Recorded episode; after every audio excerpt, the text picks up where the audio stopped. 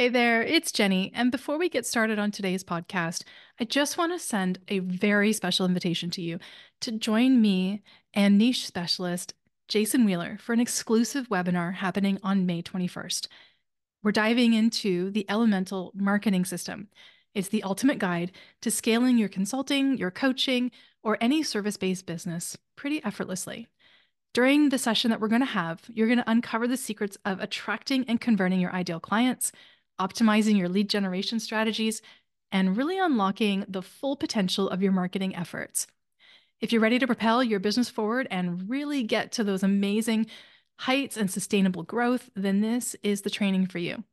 Go ahead and reserve your spot today. You can go to growandprofitonline.com forward slash lead dash gen dash class. Can't wait to see you there.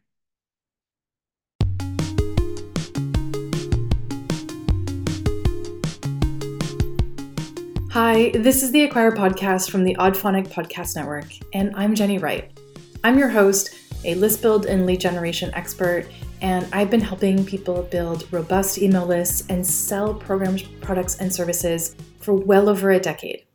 This is the podcast that delves deep into the world of list building and online events, and it's designed to empower entrepreneurs and marketers with the knowledge and strategies to master these essential business growth tactics and I really want to talk about a couple of different things. And uh, I'm sort of a bit tired today. Went for a really long pool swim this morning, so we're gonna have a bit of a chill vibe.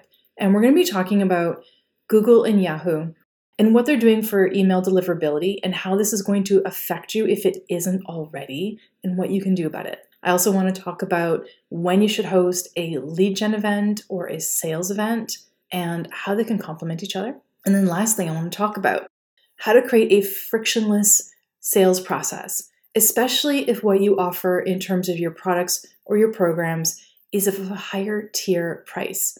Because the higher the price, the more steps there could be and the more friction you could create. And actually, it should be almost frictionless for all steps, regardless of price. But for some reason, as prices go up in our programs, products, and services, there's more friction.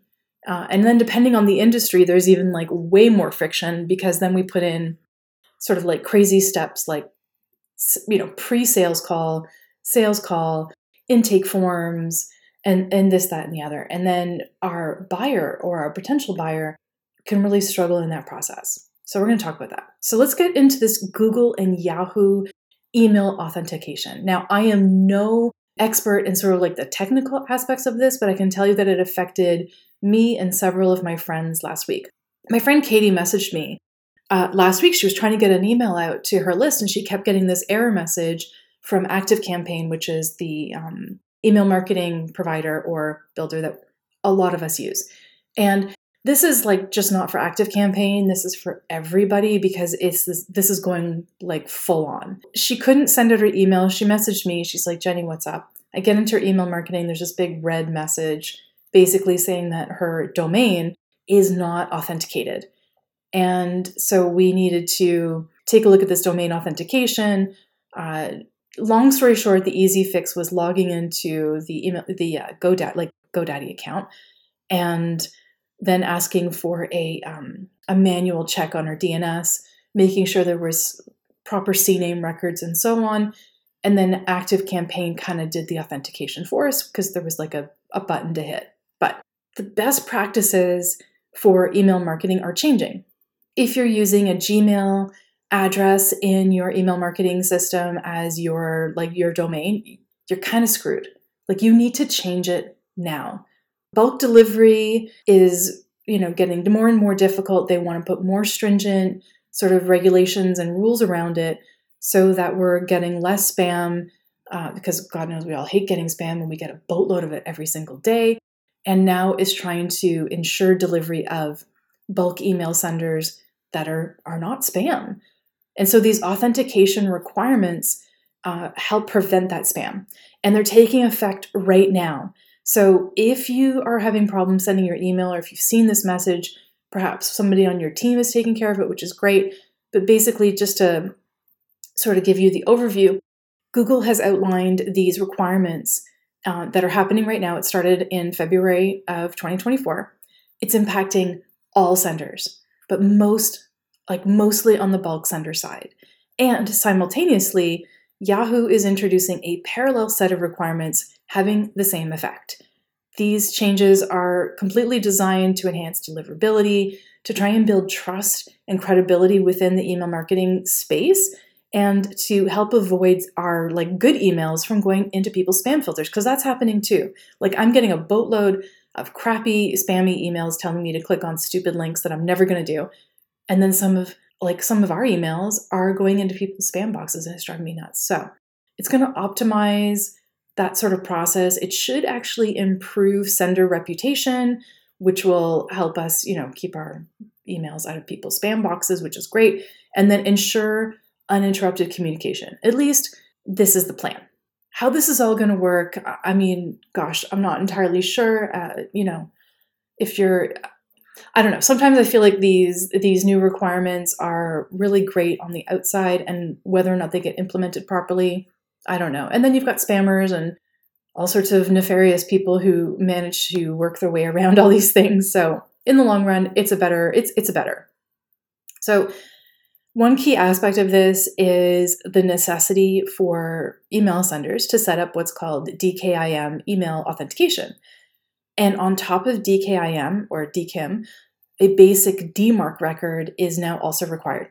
The difference between them in a nutshell is that DKIM allows or attempts to verify whether an email is legitimate, and DMARC suggests what to do with the email that isn't legitimate. So there's these two different things when we kind of go through the process of making sure our DNS records are all right, and you go through this process with your email marketing provider, which by the way should make it pretty simple. There should be some like simple button under your settings where your domains are located to to fix this up. And I'm actually going to put the link to the article that really sort of um, sparked my interest on this and also gave me this the solution. I'm going to put it in the show notes for you, so you'll be able to kind of take a look at that. So if you're not already on top of this, make sure that you are, or at least inform your team so that they can keep an eye on it.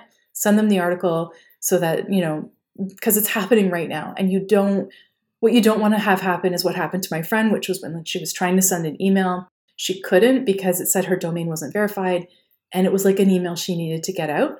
So you don't want that to happen. Get on top of this now, and then you won't have any problems. So that's kind of like the the synopsis of what's going on in that you know, overall, these changes do improve the email marketing space. It helps our deliverability, it helps get spam away from all of our potential clients. Uh, I don't know about you, but I've, oh my gosh, I've got an email uh, spam filter that pulls all the spam into fold like a folder and tries to keep it out of my inbox. And even that spam filter struggles. I still get spam in my inbox. And gosh, they're getting really, really good. I actually got a spam email, definitely a phishing email, I think yesterday or the day before. And uh, my, I mean, this one was really properly written. Somebody actually did the grammar on this one, uh, you know, all the things. It looked authentic. And uh, of course, I know better. Uh, and by the way, the easiest thing to do is take a look at the email address um, that's being sent from because, you know, if they say they're from Facebook, they're not. If they say they're from Apple, I mean, I get those all the time, they're also not. So if you take a look at that, that's usually a dead giveaway. Whatever you do, don't click on any links, please. okay, so that's enough about that. Uh, get it sorted, you'll be happier for it, and your email marketing will obviously go to the right sources and, and, and well, not, well, go from the right sources to the right people, which is what you want. Next up, I want to talk about when you should host a lead gen event or a sales event or both and why. So you've probably already launched a couple lead gen events. You've possibly had some launches too, probably quite a few actually, just to get to where you are, uh, to be making the kind of income that you are, or to be selling the kind of products that you do launches and lead gen go hand in hand, right? Lead gen events are designed to attract and, and capture potential customers' interest and also their contact information. And the primary focus for a lead gen event is generating leads over and like it's generating leads more than working on sales right so sales are always a wonderful side benefit of running a lead gen event like a summit or a challenge where you have like a VIP package, because then you're obviously still making some cash. But the goal is always lead gen. That's why lead gen events are almost always free or very low cost because the goal is to build the list. The goal is to attract ideal clients, to get them into the business, to get them into your ecosystem, and then you can work on getting people to open their wallets, right? So when we're doing this, we're focused completely on trying to attract that ideal client to get people interested in you and who you are and what you do. I love for this webinars and workshops uh, because they are easily, you know, you can get them up really, really easily. They offer um, like sort of like, you know, educate like educational slash entertainment side of things, and they can be insightful. And again, they're really easy to get up and done. Like you can get a webinar up and going and you know being promote like promoted uh, geez like in a day uh, i just had to do this i had a client who was like hey you know what i want to do something for valentine's day okay cool uh, it's friday night and um, the friday night before valentine's day which is next week kind of thing what do you want to do like oh i want to do a giveaway i need a landing page i need this and that okay all right well, um, giveaway is great, but how are you going to get people interested? Well, let's let's put it inside a webinar. Sweet. Okay. When are we doing the webinar? We're doing the webinar on Valentine's Day. Okay, we got f- what five days? So, yeah, the turnaround is really really quick. You know, you get in touch with the team. The team's like, sure, no problem. Uh, get a landing page up, get some email marketing set up, get a couple graphics done, and you're off to the races. That I mean, that's normal. Another client of mine right now is running a um, five day challenge uh, next week.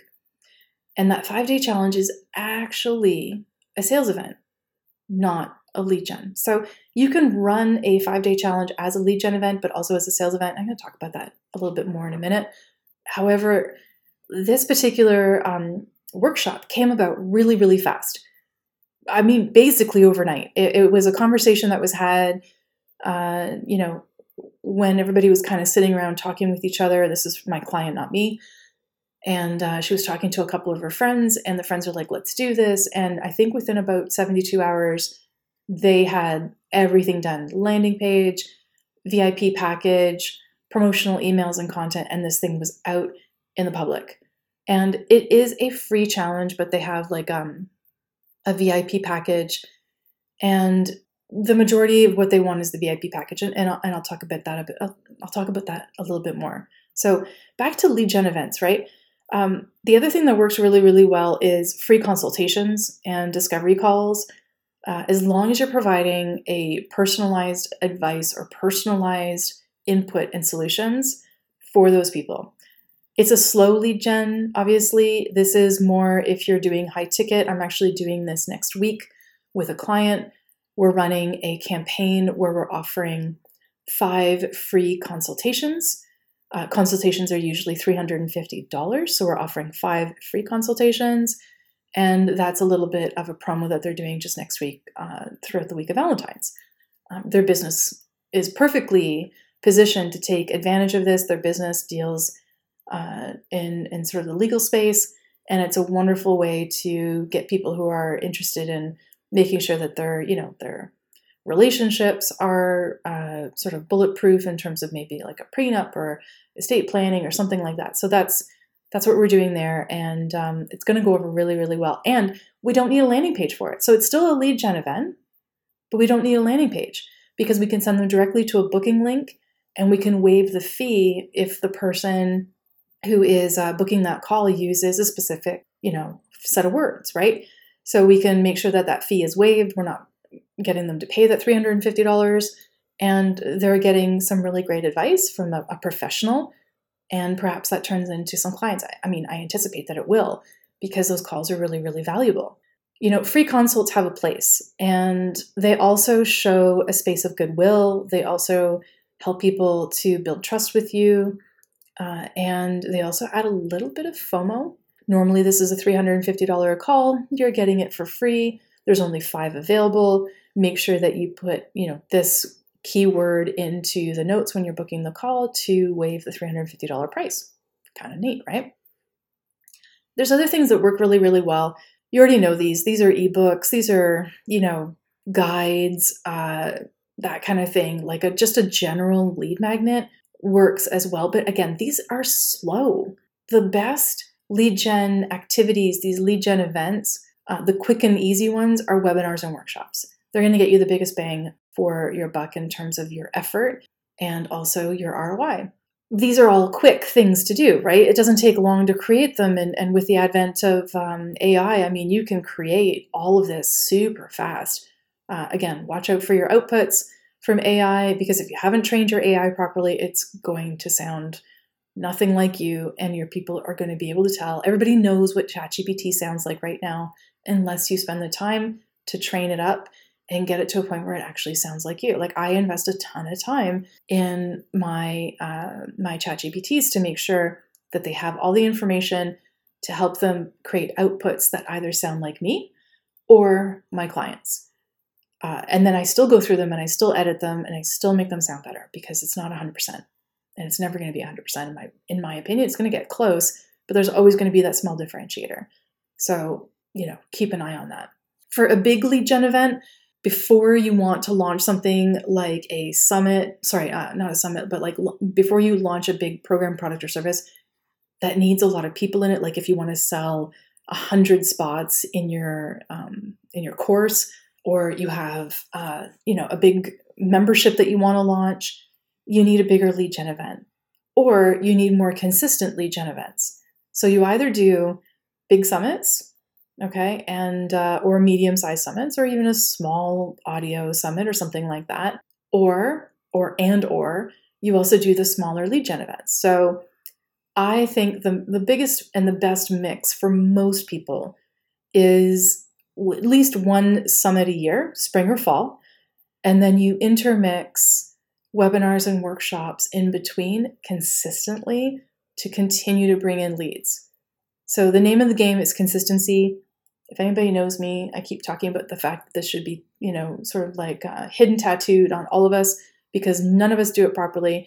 All of us should be doing it properly. And if you're not, you're losing thousands and thousands and thousands of dollars every single year with lack of consistency. It is a huge, huge money waster if you're not doing it. Consistency is key. Anything I'm talking about, you got to do it consistently. Um, so, yeah, you need to have like a larger list build event at least once a year to pull in what I call uh, a, a, basically a, a list infusion. You've got to infuse your list with new leads. You've got to bring in new people because there is always uh, attrition. There's always enough people leaving your list that you need to replenish them. An example of this is a, a girlfriend of mine went to a speaking event a couple weeks ago. She offered up a freebie on her, like when she was speaking from stage, she had a QR code right on her presentation, which is great. Great way to do that, by the way. I did it for mine uh, for Capshovians Live in January. Worked super well. Uh, half the room downloaded my freebie, uh, and, I, and I actually booked calls from that and, and I closed clients, which is great. But uh, so this friend of mine did it. She, I think she got, I don't know, 150 new leads into her email list. Problem was, is that when she went to email those people, she had a massive amount of attrition. She couldn't figure it out. And it's not that she did anything wrong, it's most likely that, you know, it just wasn't the right people in the room. And, and that kind of falls on a little bit of the um, the host who hosted the event, kind of, you know, there was two well, I actually know the event. And I actually checked it out based because this happened and I wanted to know what happened. So I took a look at the event, I took a look at the speakers that were there, I took a look at the topics, and you know what? It was too diverse. It's just like running a summit where you think that everybody's your ideal client and you talk about everything and it's, you know, bad in the kitchen sink. Don't do it. It's not niched in enough. And as a result, my friend spoke at an event that wasn't niched in enough. Uh, not that she would have known. And the result was, yeah, she got 150 new leads, but she kind of like lost a lot of them when she emailed them because they weren't the right people. There's a, there's a need for niching in, there's a need for consistency, and there's also a need for creating lead gen events that are actually going to work for your business uh, and doing those on a regular basis. So, lead gen events are amazing. You want to do those before you want to do a launch event. Let's talk about launch events or sales events. So, these are the events that are geared towards converting leads and paying and turning them into paying customers. Your focus is driving immediate purchases and revenue generation. That's it. I mean, besides the fact that you're still obviously trying to build know, like, and trust, you're still trying to get people interested in who you are and what you're trying to do. Hopefully, you're spending time in engaging those people. But overall, that's the goal, right? So, what's going to work for a sales event? Now, I mentioned a little earlier that one of my clients is doing a uh, sales event in the guise of a five day challenge. It's actually a really smart way to do it because you kind of kill two birds with one stone. You're creating a lead gen opportunity, you're getting VIP sales, you're building trust, you're creating education and edutainment. Uh, you have that VIP package again that's creating a little bit of sales, and then you're pushing your program, product, or service. And in the case of this particular person, this is a high end product exceeding $30,000. You know, we're hoping that that client gets anywhere between, geez, 10, 15, 25, I mean, 30 new clients would be great in that. This is the first time this particular client is running this style. The plan is to do at least one per quarter. Uh, that's a great sort of revenue injection into their business, especially if we can get the numbers up and then your goal is to you know your goal is to have anywhere between 200 and 400 maybe like paid people in the room so it's free to register for the challenge but then there's this paid component this vip and getting about 200 to 400 uh, or more paid vips would be ideal you're making okay money off of that it's covering part of the cost of, of putting on the event and then obviously you want to sell your program, product, or service, whatever denomination, whatever amount of people you want. Then you're creating some really good revenue. Rinse and repeat on a quarterly basis, and you're going to see results. Okay. Again, consistency. If you do it once and it doesn't go well, do it again. I don't understand why people just do a webinar or a challenge or a summit once and they're like, ah, didn't go exactly how I wanted. You know, it didn't make a million dollars uh, you know, wasn't able to do this, that, or the other, and I'm just going to not do it again. I'm going to pivot and do something else. That is that is the worst thing to do. And as an online entrepreneur, I beg people not to do that because it it messes you up. Um, it's not, uh, you know. Okay, let me rephrase it. I used to do cold calling every single day, cold calling on the phone and booking sales appointments, and then literally going door to door to like door to door to businesses and selling. That was my job. I was in my uh, mid 20s when I did it, and I did it until my late 20s. And uh, every time you get a no, unless you know how to kind of like hit that reset button, everything changes. So somebody says, "No, I'm not interested. Get out of my, you know, get out of my business," or "It's too expensive," or "I don't have enough time." Every time that happens, it kind of like eats away at your confidence. It changes the way that you speak. You, you become anticipatory for responses. So before the person even says anything, you already have it in your head they're going to say no, and you already have something to say because they're going to say no. And then you're kind of shocked when people say yes. You end up becoming a really crappy salesperson if you don't have a reset button. Same thing goes as an entrepreneur. You are definitely not at your best if you can't have a reset button after something kind of goes like sideways, right? And how many times does stuff go sideways as an entrepreneur? Like, cripes. I've been doing this for over a decade. It has happened a lot. And uh, yeah, dust off and get up and keep going. I mean, I don't say it often anymore. I used to say a lot, but I've got a little bit of a suck it up buttercup kind of attitude to these things. Uh, I will I will have my pity moment that things didn't go the way I wanted. Then I will do the data and the analysis. Then I will get a little bit hungry to make it better and i will get determined to make it happen right and this is this is something that i'm it's just not uh, i mean i'm not the only person who thinks this way. It's kind of a trait for people in our space. And uh, whether or not it's completely mentally healthy I, I, couldn't tell you. But i can tell you that uh, with a lot of um, introspection or introspective thought and emotional regulation this works for me. So if it works for you, great, or however you need to kind of make it happen, you need to have a reset button. Okay. Because if you run a sales event or if you run a lead gen event and it doesn't exactly work how you want it to the first time out, walking away is not the not walking away is not the best thing because a small tweak or continuous improvement or consistency is going to be the big game changer for it. And this reminds me of uh, Sean Q, a friend of mine, and a guy who's run a bunch of uh, free challenges. Like his first challenge made him nothing. I think his last challenge made him over $250,000. Okay. So in a space of like running, I think it's like, I don't know how many challenges, uh, challenges at this point. I think 19 or 20 challenges. He's gone from making nothing to making a, you know, a quarter of a million dollars off a challenge right? So, and that's just because of the consistency and the refinement and the process and improvement. That's what you got to do. All right, so let's let's match our lead gen events with our sales events and then I really want to get into this frictionless sales process because this actually helps everything that we've been talking about. So there's actually a theme. I mean, you may not think that email, you know, the theme to this episode is all kind of together, but it is. And it has to be about improving your email marketing, making sure that's on point, because if that uh, if that Google issue is happening, none of your emails are getting out. You want to make sure you have a good lead gen strategy before you have a launch strategy, and then you want to make sure that your sales strategy is frictionless. This whole process that we're talking about today, I mean, the email thing is a little bit of a one-off.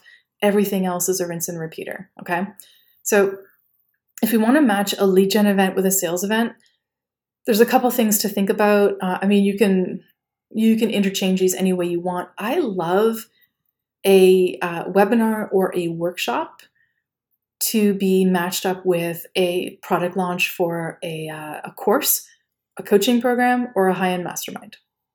Works really well.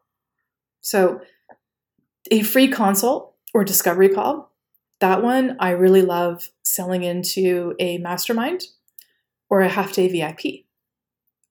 And then, if I do just a simple lead magnet, those really work well with a lower end course or uh, well yeah a lower end course that leads to a discovery call that leads to a higher end product if that's what you sell but lead magnets are never going to get you like the sale of your $35000 uh, mastermind without a lot more uh, education and potentially even calls at least not for everybody. Some people, sure. And I mean, some people are going to be like, yeah, I do it all the time, Jennie. And that's awesome. Congrats for you. But the majority, no. So, kind of to wrap this piece up, this segment up, you know, uh, lead gen and sales events go hand in hand. And the whole thing works when you know your target audience. It works even better when you know your niche, even better. And it is stellar when you know who your target audience is, you're niched in, and you're offering what they need in the moment, you're delivering value, and you are thinking about every single stage of the customer journey, right up to and beyond sales. Okay, and that brings me over to the last segment for this podcast episode, and it's about frictionless sales. So, you might think that your sales process is awesome, and it probably is. There's probably a really good process. However, I always find something that creates friction. So I do a lot of uh, marketing audits in businesses. I work as now as a CMO. Um, I'm a CMO, a fractional CMO in several businesses now. Uh, you know, one of them I'm spending at least two thirds of my time in, and then I've got two others that I'm spending a smaller part of my time in, and one that I'm consulting in. So, whenever I do any CMO work, uh, fractional, of course, I always do an audit first, and that audit usually takes me about 30 days. And I'm always looking into all the nooks and crannies of the business. And I'm, one of the things I'm always going to look at is the sales process. Also, lead gen, but we're going to focus on sales right now. And when I look at the sales process, I'm looking at the things that hang people up and keep them from moving forward.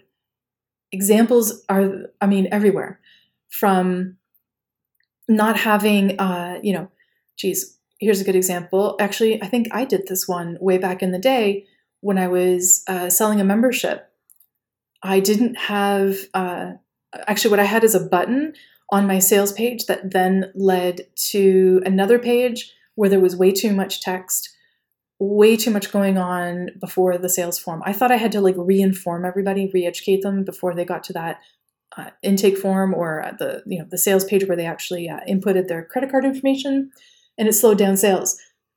When I removed all that information and just gave a quick summary, I think it was four bullets that summarized everything that was on the sales page or what they got, then that became less friction, and all of a sudden I was getting more sales. Crazy stuff. Another example is if you have to have people do an intake call with somebody on your team before they get to you for the main sales call. If there is an intake call, that's fine. I get it. You want to vet your people, make sure that it's the right potential client before you spend an hour on the phone with them, before you, you know, potentially sell them something of high end value. Then make sure that the person answering that intake call or doing those intake calls is so well trained on hearing and seeing people and making sure that people feel understood that there's no friction in that. If you create friction in that first step, whatever it is, and if it's not a person they're talking to, if it's an intake form that you then review and then they book, you know, through a Calendly link to book with you, look at that process too. So if your steps are, you know, go to a sales letter page, fill out a form, and the form is an embedded form and it has 19 steps. I did this happened for a client of mine. It was like a CSV, or sorry, sale, yeah, sales letter page to an embedded form that had 19 steps. 19. Oh my gosh. And then after that, they um, they entered their name and email at the end of that form. Then they went to another page that had a Calendly link. They then booked that Calendly link with that Calendly link, but it wasn't confirmed until the team looked at it and then confirmed it. Right? So, oh, and there was a basically about five days between uh, when you would be on that page filling out that form and when you could actually book your call. They had a thing where it was like five days. Why five days? My client told me uh, when we started looking at this process that they didn't like surprises in their calendar and they liked knowing what was coming up because it made them comfortable. That's their thing. But if you have a product or if your client has a need for support more quickly than what could be done within a week or more, like if they have an immediate need for support, waiting a week for that call means they've already looked at somebody else. Unless they unless they were a yes just by filling out your form, which is possible, but not always. You know, in the case of people who need support right away, maybe it's something like a legal matter, maybe it's something where their, you know, their kid isn't sleeping and they need support there. Those people want immediate attention. And if your process is elongated because it's comfortable for you to have it be elongated, you're losing people because if they can't get you on the phone or if they can't get their solution fixed in whatever amount of time they feel is comfortable for them, they're moving on. And you can see this if you track the results, right? So if you're tracking how many leads are actually clicking on your sales page and then clicking to book the call or filling out the form or whatever your process is, you have to look for the leaks. I say this is like, you know, we've got a leaky boat.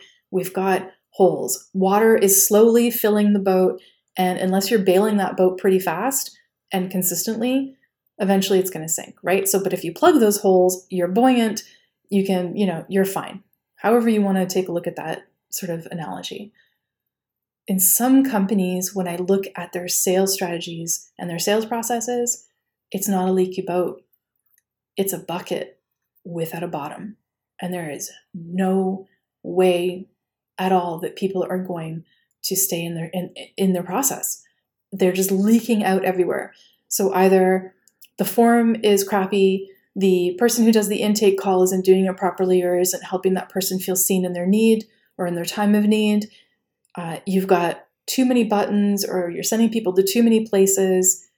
Simplification of this process is key, right? Minimize the obstacles and barriers that are hindering your customer from making that initial and uh, hopefully final purchase, right? Make sure that you're looking at every step, you're streamlining everything, including your sales funnel, everything in it, email marketing, all of it to ensure a smooth and seamless experience for your potential customers. Go through it the fine tooth comb. This includes simplifying the order process, providing clear and transparent pricing, and offering intuitive navigation on your website or your sales platform. And if you've got the wrong platform, but it's comfortable to you, you still need to ditch it. You need to get something different, okay? I moved everything, everything, everything, everything onto Thrivecart uh, in 2023. So my entire sales platform in terms of like my cart, my affiliate, my course delivery, all of it, and my product delivery is all in ThriveCart. It was a simplified process. Okay, it's a lot easier. Uh, I had Thinkific before, and my gosh, love the product, but it, it was becoming a problem. So, where can you eliminate the unnecessary steps? Where can you eliminate the delays, the confusion that could lead to uh, frustration and abandonment in people's purchase decision? And if you are not tracking every single one of those things, you are missing out on valuable data. Okay, and you can track it. All of this is trackable. You just have to have the right platform or software to make it happen. Get into it, make it happen. Okay, this is about making sure that folks have exactly what they need, they understand what they're getting when they make the purchase, and they feel like they're not having to jump through hoops to make it happen. Okay, it's being that friendly guide on their customer journey and smoothing out any of the bumps or any of the roadblocks. Remove all of them. And when you make your sales process frictionless, you're not just making their life easier and your life easier, you're boosting the chances of turning people who are just browsing your stuff into buyers and keeping them coming back for more because you made such a great experience. And you want people to remember that. Oh, it was so, oh, I wanted that product. When I went to buy it, it was super easy. Here's an example actually, it has nothing to do with online marketing. Well, it does actually, but nothing with what more, you know, normally what I talk about. I was watching Dragon Dragon's Den, and uh, if you're in the states, Shark Tank is your equivalent.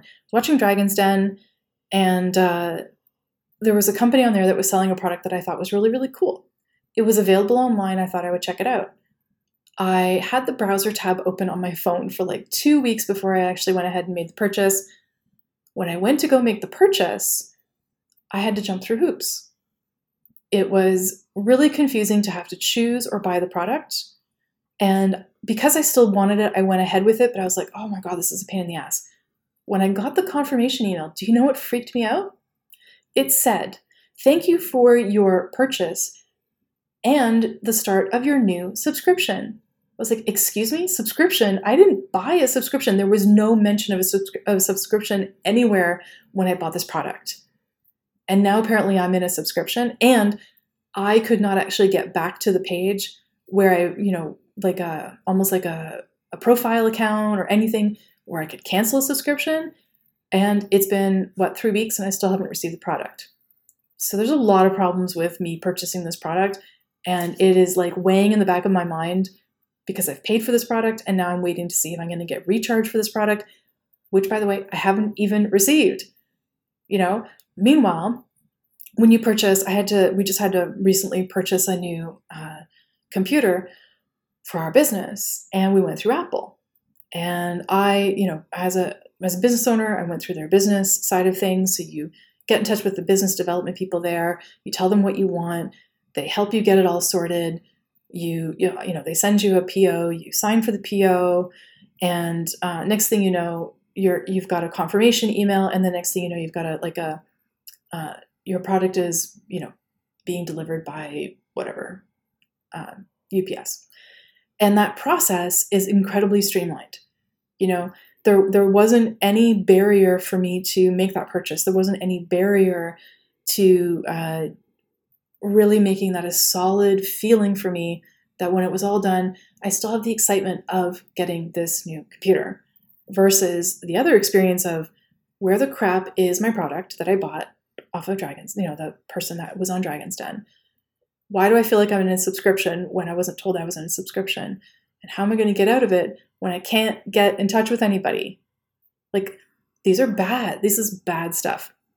So take a look at your, your sales process, find the friction. Everybody has it, by the way. Even if it's a little thing, get rid of it, smooth it out. You'll have a much better process going on. Oh, okay. I feel like this was a good episode. I feel like there was a lot of really good stuff that we talked about. I'm hoping that you got something really valuable out of this. And as always, the Acquire podcast is produced and edited by Jason Wheeler. If you found this today's episode to be valuable, please don't forget to subscribe, rate, and leave a review. Wherever you're listening to podcasts, I desperately want to hear what you think.